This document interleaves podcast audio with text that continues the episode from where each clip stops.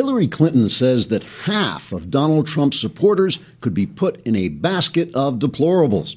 The Democrat candidate for Seoul as president was speaking at a fundraiser when, in the midst of delivering a package of unbelievables to a room full of gullibles, she dumped the cesspool of despicables onto a crowd of unobjectionables. Rushing behind a curtain to keep the news media's Volkswagen of laughables from catching her on camera, hacking up a gob of indigestibles, the woman who once exposed a phone load of classifiables to a world of execrables with an agenda of disagreeables revealed herself to have a heart of uncharitables toward a nation of unexceptionables. Hillary later released a hypocrisy of culpables for her passel of regrettables, but she had already left a stain of unfavorables on a reputation of crappy nastiness.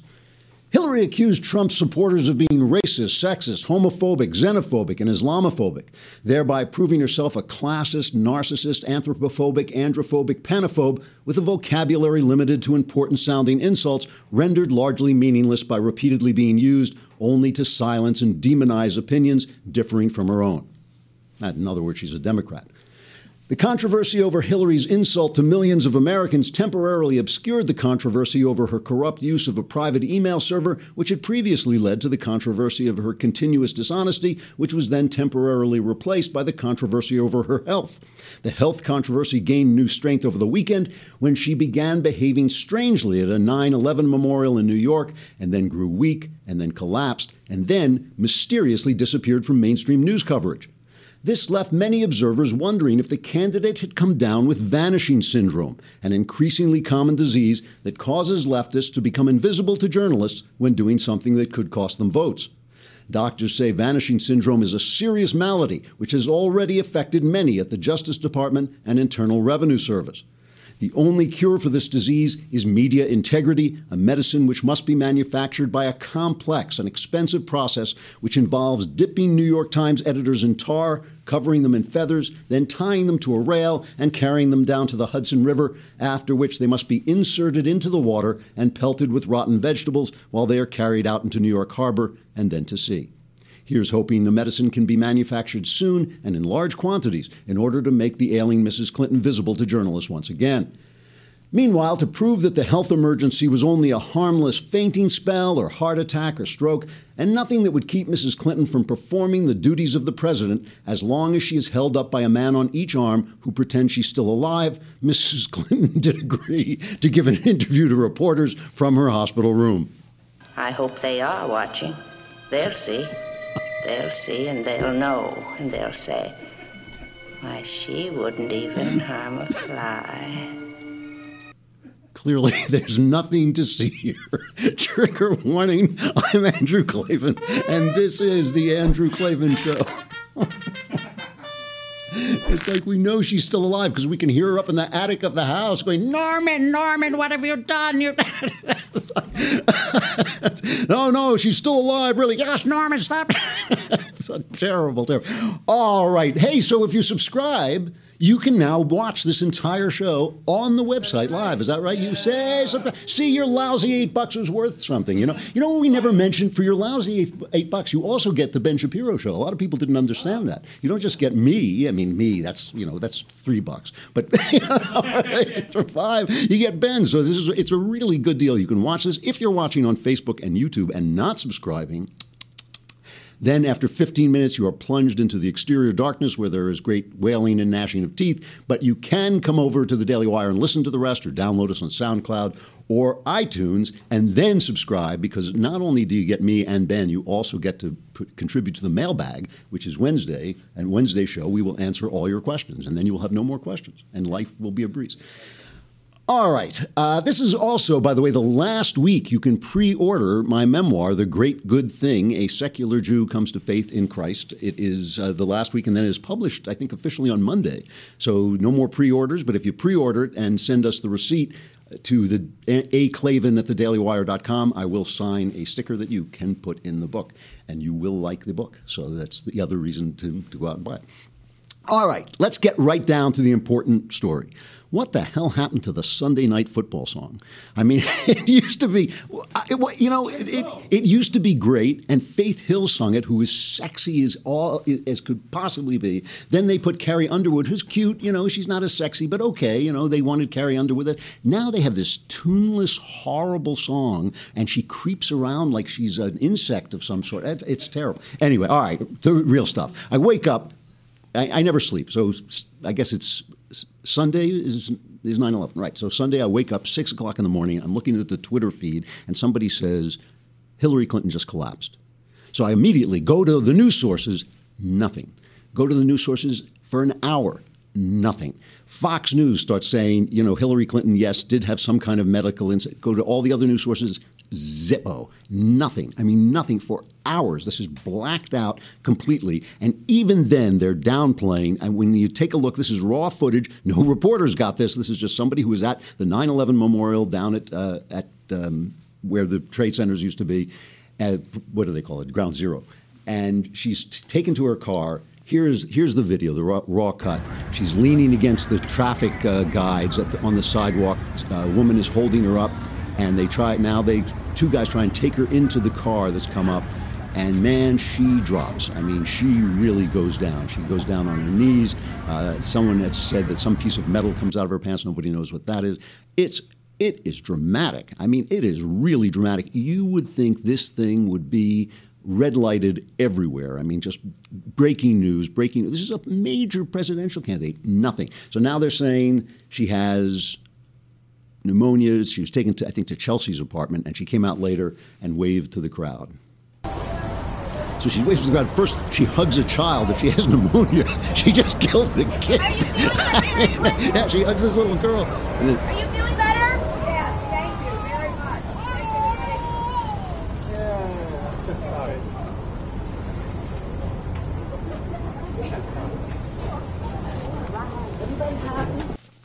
All right, so now this is suddenly a big story, right? And all this time, those of us on the right who thought something was wrong with her were conspiracy theorists and all this stuff. And let me just be clear. I know some of you are going to be ticked off that I say this. I'm not wishing ill to Hillary Clinton or her health, and I really am not making fun of it or anything like that. Illness and death come to us all. You know, it's not something we wish on each other unless somebody is out there actually killing people or doing something really, really evil. She's a corrupt, terrible person. You know what I think of her. I hope she loses this election, but I'm not wishing her to get sick. But what it does raise is the issue of the media all this time. All this time, it's been all on us. And the New York Times, listen to this New York Times description of this. A former newspaper. Hillary Clinton is being treated for pneumonia and dehydration, her doctor said on Sunday, hours after she abruptly left a ceremony in New York honoring the 15th anniversary of the September 11 attacks and had to be helped into a van by Secret Service agents. She collapsed like a ton of bricks. Now, later on, they do sort of say her knees seemed to buckle. It's like maybe she was just doing some kind of like, you know, Groucho Marx duck walk into the car. She collapsed. Now, it says the episode thrust questions about Mrs. Clinton's health and the transparency of her campaign squarely into the last 2 months of the race, which many polls show has grown tighter. So the episode thrust, it's not all of us who've been questioning this, all of us who've been looking with our own eyes and seeing this. They go on to say, for months, Republicans have, with scarce evidence, questioned the stamina of Mrs. Clinton, 68, and claimed she is ill, often pointing to her repeated coughing bouts. So, I mean, this is so typical, you know. I mean, the right conservatives who are true constitutional conservatives are almost always right about everything. I mean, seriously, I'm serious. Their attitudes toward poverty work, their attitudes toward crime work, their attitudes toward the free market work, everything they do works. And when it turns out they work, nobody ever says, oh, conservatives were right. You know, nobody ever says that. Oh, we did destroy Detroit. We did destroy Chicago. Maybe we shouldn't have done that. Maybe better policing would have helped. Nobody ever says that. It's we are always on the outside screaming, and we're always conspiracy theorists. You know, Cheryl Atkinson, a real reporter, we know she was a real reporter because CBS forced her out for trying to cover the Obama administration. She tried to cover Benghazi. She tried to cover the IRS scandal. They would not run her stories. I mean, she's a great investigative reporter who covered George W. Bush just as hard as she covered Obama. But with Obama, they just stopped playing her stories.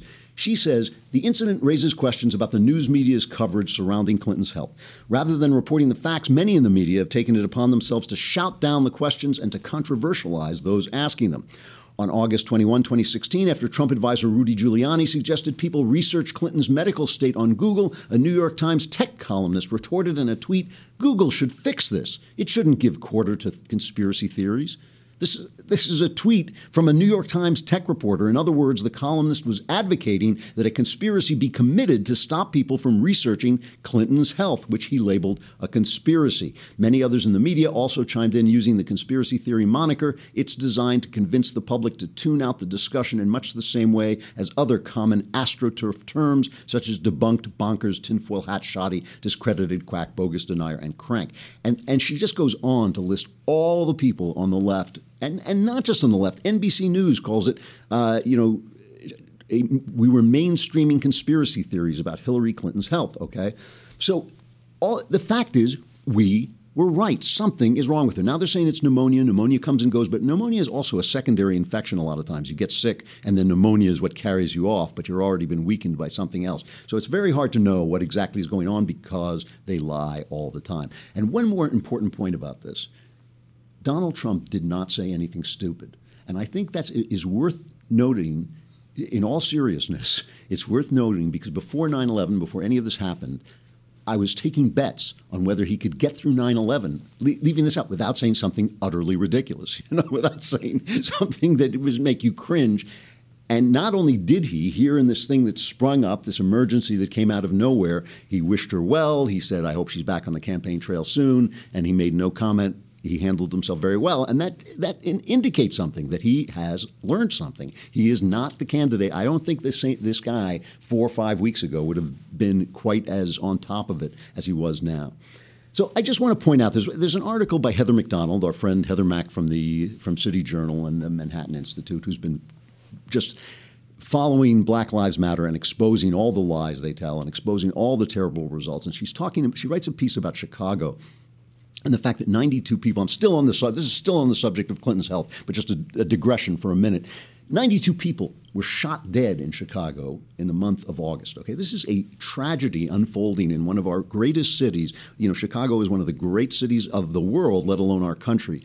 And because of Black Lives Matter and because of corrupt Democrat governance, people are being gunned down. And guys, these are children. These are children on the street. These are guys raking the leaves on their lawn who are being blown away. I mean, 10-year-olds doing their homework, kids playing on the street. Gangsters are blowing them away in the city. And one of the reasons is because Black Lives Matter has ginned up so much hostility to the police. The police aren't showing up. There are 3 gangs in Chicago who have sworn a pact to kill police officers. So the police are pulling back. And this is so at the end of this article, she says, Heather MacDonald says, the ideal solution to Chicago violence would be for more at-risk boys to be raised by their mother and father. Until that happens, the only hope for law-abiding residents of Chicago's high-crime areas is that police regain control of the streets. Now, whenever you talk about this stuff, people say, well, you don't understand what it's like to be black in America. And that is true. I do not understand viscerally what it's like to be black in America. What I do understand is what it's like to be human everywhere.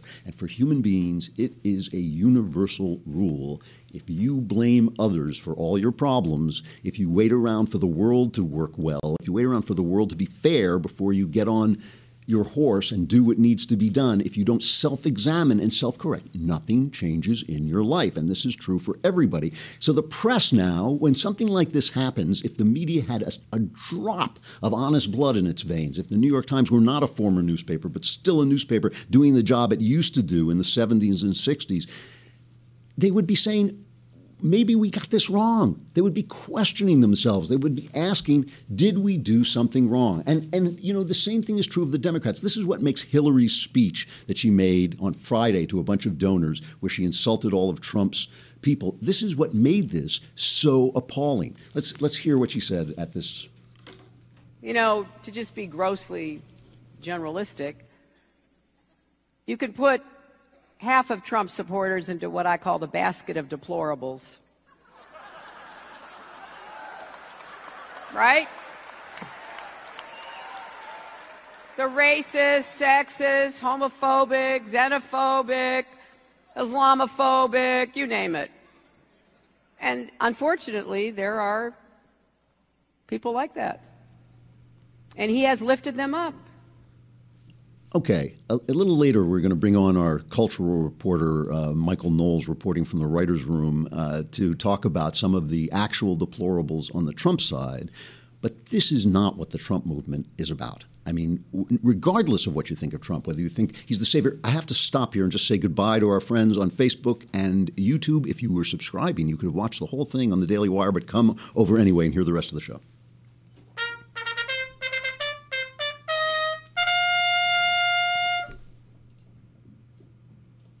Hooray. You know, Hillary Clinton is blaming Trump supporters for their anger, and the press has been doing the same thing, blaming them for their anger, rather than looking at themselves. I just want to pause for a minute and go back in time and look at maybe some of the things that they would see if they looked in the mirror. I just want to go back and talk about Obamacare for a minute. I know it's a long time ago. I know it's, you know, now it's 6 years since it was passed. But just right this minute, Obamacare is in a death spiral. It's collapsing because all these sick people have essentially come to it for government health care, but no well people have signed on to pay for those sick people, which was the whole idea in the first place. Both the insurance company, the companies are leaving, and the premiums are skyrocketing. So everything they told us that was going to happen has not happened. And the thing is, as big a disaster as we on the right said it would be, and for the same exact reasons, just like with Hillary's health, it's not a surprise to those of us who were saying this in 2010. But let's go back for a minute and see what our president, this is from Town Hall Media montage, and see what the president was telling us right after it was passed. The product is good. The health insurance that's being provided is good. It's high quality and it's affordable. A broken website and now cancellation notices from insurance companies, followed by sticker shock over higher prices for the new plans.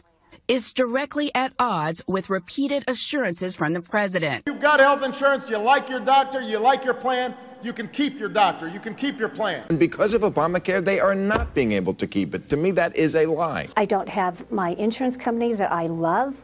I do not have the medical policy, the health policy that I love and trust. And now, if I go on a health exchange, I have to choose between my doctors. You like your doctor, you can keep your doctor. Did he not say that, sir? He didn't say you can have unlimited choice. It's a simple yes or no question. Did he say if you like your doctor, you can keep your doctor? Yes, but look, if you want to pay more for an insurance company that covers your doctor, you can do that.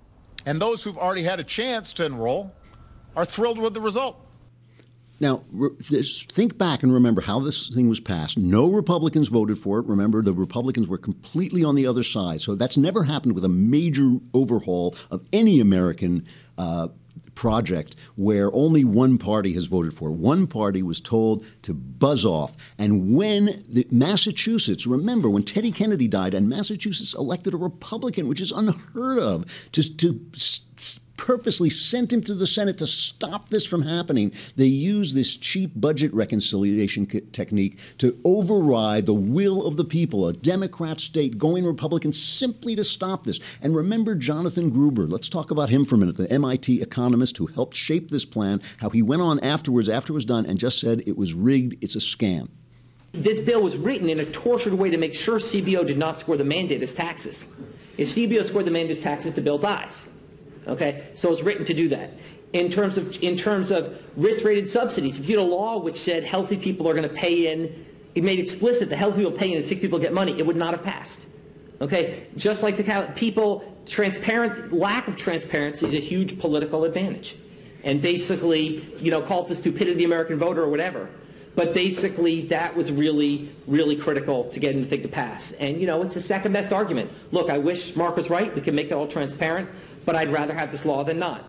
So he'd rather make you think you're stupid and push this past you. Look, anybody can be fooled, so we're fooled by the power of the government. There's no great accomplishment for this guy to fool people using the power of the government and the media.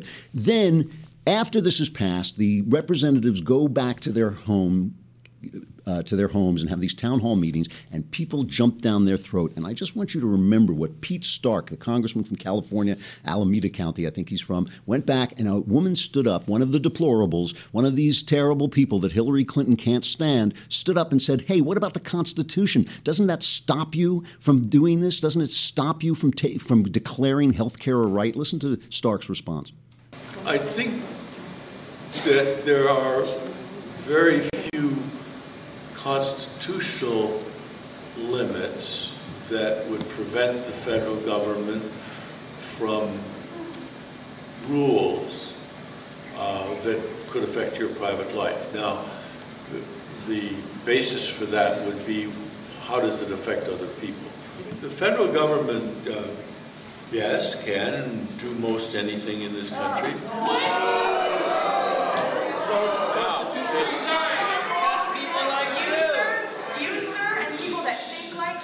Are destroying this nation. These are the deplorables. Pete Stark is a deplorable. Jonathan Gruber is a deplorable. Barack Obama, when he stood up and lied and lied and then lied again, that's deplorable. That's why people are ticked off. This is 8 years of being treated like the slaves of these guys who are supposed to be our servants. This is insane. You know, these people, you know, yes, are there angry people in the Trump camp who I despise? Is Trump himself less than we could ask for a representative? Absolutely. But the only deplorables here are working in Washington, D.C., and they deserve everything they get. And if it turns out that Trump is the leader of a mob, mobs turn up when the government and the elites become corrupt. And that's what's happened in this country. They are corrupt, they're overpowerful, they're no longer democratic, and they're no longer obeying the Constitution. And that's deplorable. And that's where the basket of deplorables is located. All right. Now, cultural reporter Mike Knowles has been in New York, but we don't have the technology to talk to him in New York, so we flew him back to the Writer's Room, which is next door, and using our amazing remote camera work, we are going to bring him on to talk about some of the things that he saw in the Big Apple. Knowles, are you there? There he is. There he is. With did you dial us in with a rotary and everything? I tell you guys, excuse me, I think... if we could just get Skype to work, it would be a lot cheaper than taking these red eyes to and from New York all the time. Someday we may have the technology to do that, but now we can only, we have this amazing satellite that bounces off Venus and then comes back down into the Writer's Room next door. So listen, you've been in New York filming you're an actor in your spare time, you're filming a sitcom pilot. But you were doing some studying of the alt-right. And the reason I want to bring up the alt-right is I do want to acknowledge that there are some deplorables in the Trump camp.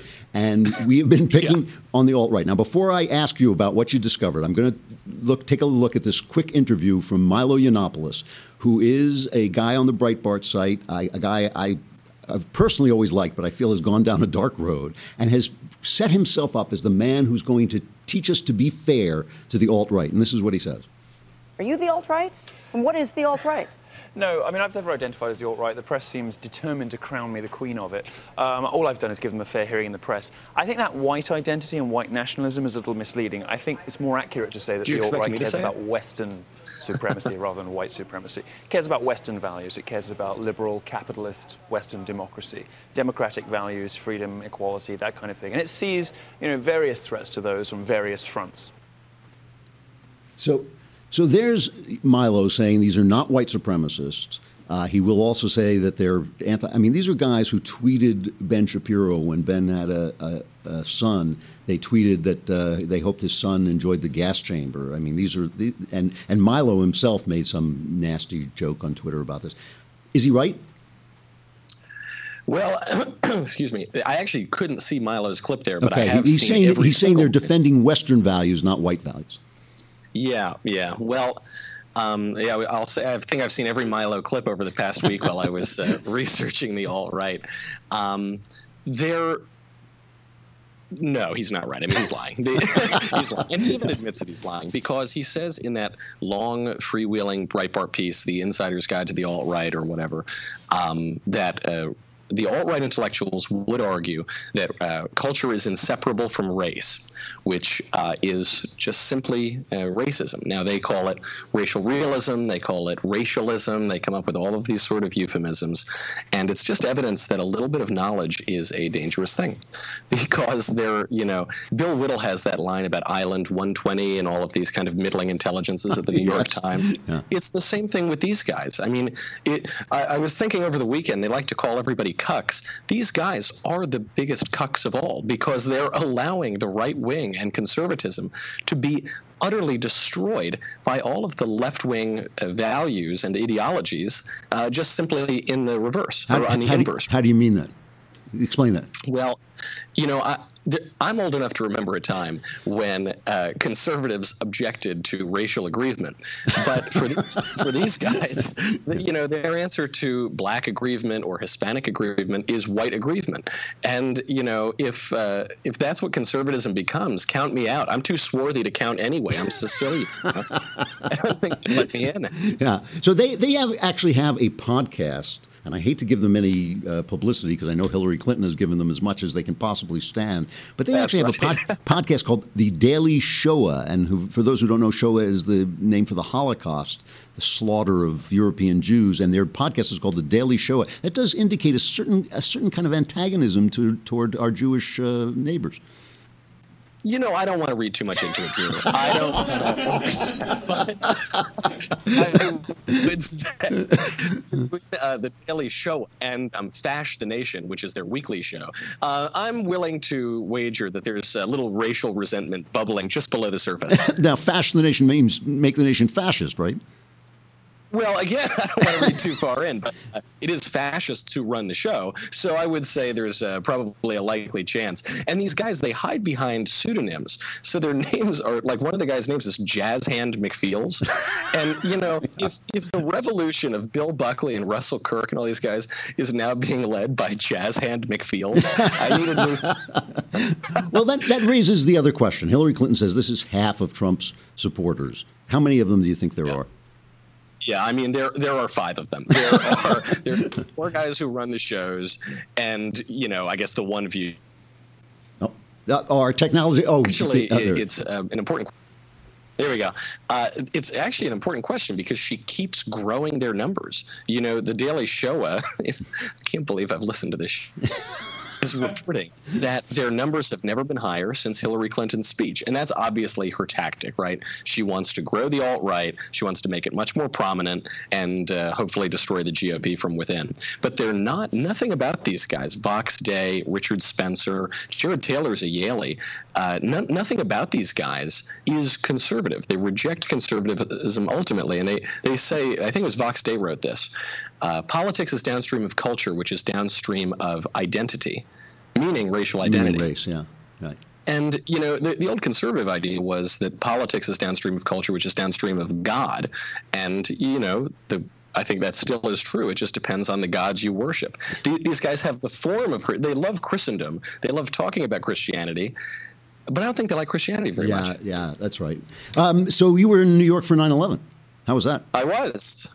Yeah, I used to live right next to the World Trade Center. And I'll tell you, I've been down there for 9/11 for a number of years. And it was very eerie in particular this year. And not just because they were propping up Hillary's dead body with puppet strings. Yeah, that did make it a little strange. Not the only reason. Yeah. Yeah, but it was, you know, I mean, there was a guard on every single corner in the financial district. But was spookier were the plainclothes guards, these extremely jacked guys, you know, in a T-shirt and jeans staring at everybody.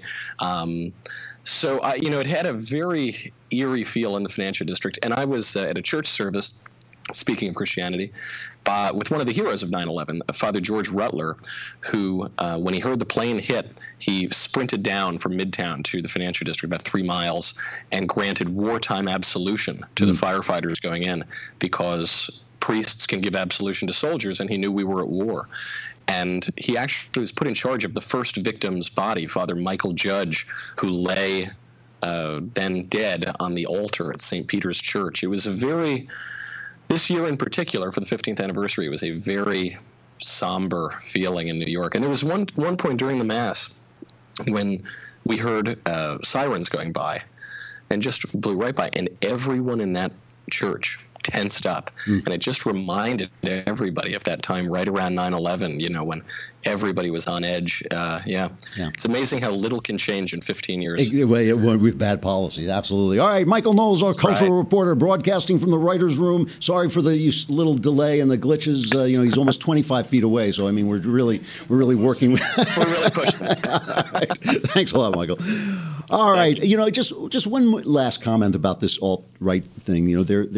Their idea is that the evil, black people, evil Jews, all this stuff are coming down and they're destroying our country. They're diluting our sovereign, wonderful white race and all this stuff. But they talk about, there was Greece and then there was Rome and then there was Europe. And you go, wait, before there was Europe, there was invasions of the guys that the Romans called the barbarians. The barbarians, they said, these guys are racially inferior. They're coming down, destroying our great culture. And they did come down, destroy our great culture, and then built a great culture of their own. There is obviously a system built into nature where we're supposed to mix and mingle and become new things all the time. We should hopefully learn to do it without killing each other and without destroying the things that the people before made. And I think that that's what America has been about. And by the way, when they talk about the Christianizing of Europe, that is the proof that it's ideas that matter. It's ideas that change people. It's ideas that civilize people, and bad ideas make them worse, and good ideas make them better, and that's all there is to it. All right, stuff I like. We're going to deal with some war stories to celebrate 9/11, and this one in particular, you may not have seen this movie. I'm not going to tell you it's a great movie, but it's a tremendously entertaining, watchable movie. It is called Khartoum. It stars Charlton Heston and Laurence Olivier. They would never make it today. In 1883, a guy named Muhammad Ahmed declared himself the Mahdi. He was the savior. What's the word I'm looking for? What's that? He was the Messiah. He was like the Messiah. He was going to come and establish the caliphate, and he attacked 10,000 Egyptian troops under British command, and they sent the great military hero Charles Chinese Gordon. They called him Chinese Gordon because of his work in China suppressing rebellions.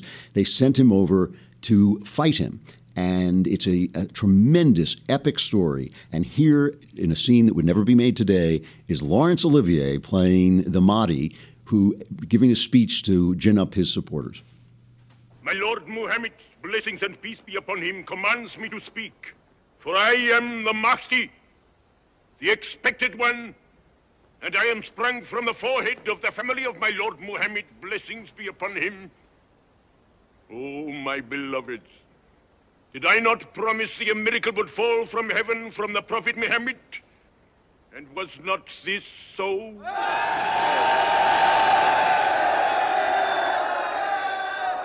Ye fight a holy war against the fat and the corrupt and the sinful and the unbelieving. Ye fight a war to restore to a disobedient, forgetful world the laws and commands of the Prophet Muhammad. Blessings and peace be upon him, whose instrument on earth I am. Exult ye not that men are dead, since more must die tomorrow. Oh, my beloveds, in a vision the Prophet Muhammad has instructed me, let mountain and desert tremble, let cities shudder, and let the fat and the rich and the corrupt in far places mark this moment and turn in fear of all those miracles to come. You almost want SEAL Team 6 to kind of descend in back of him and just take him out while he's talking. It's a really exciting, fun, epic movie with Charlton Heston and Laurence Olivier trying to act each other off the screen. And it reminds you, bad ideas have bad consequences. Good ideas build civilizations. It's true then. It's true today. And so we'll be back tomorrow with more great ideas. I'm Andrew Klavan. This is The Andrew Klavan Show.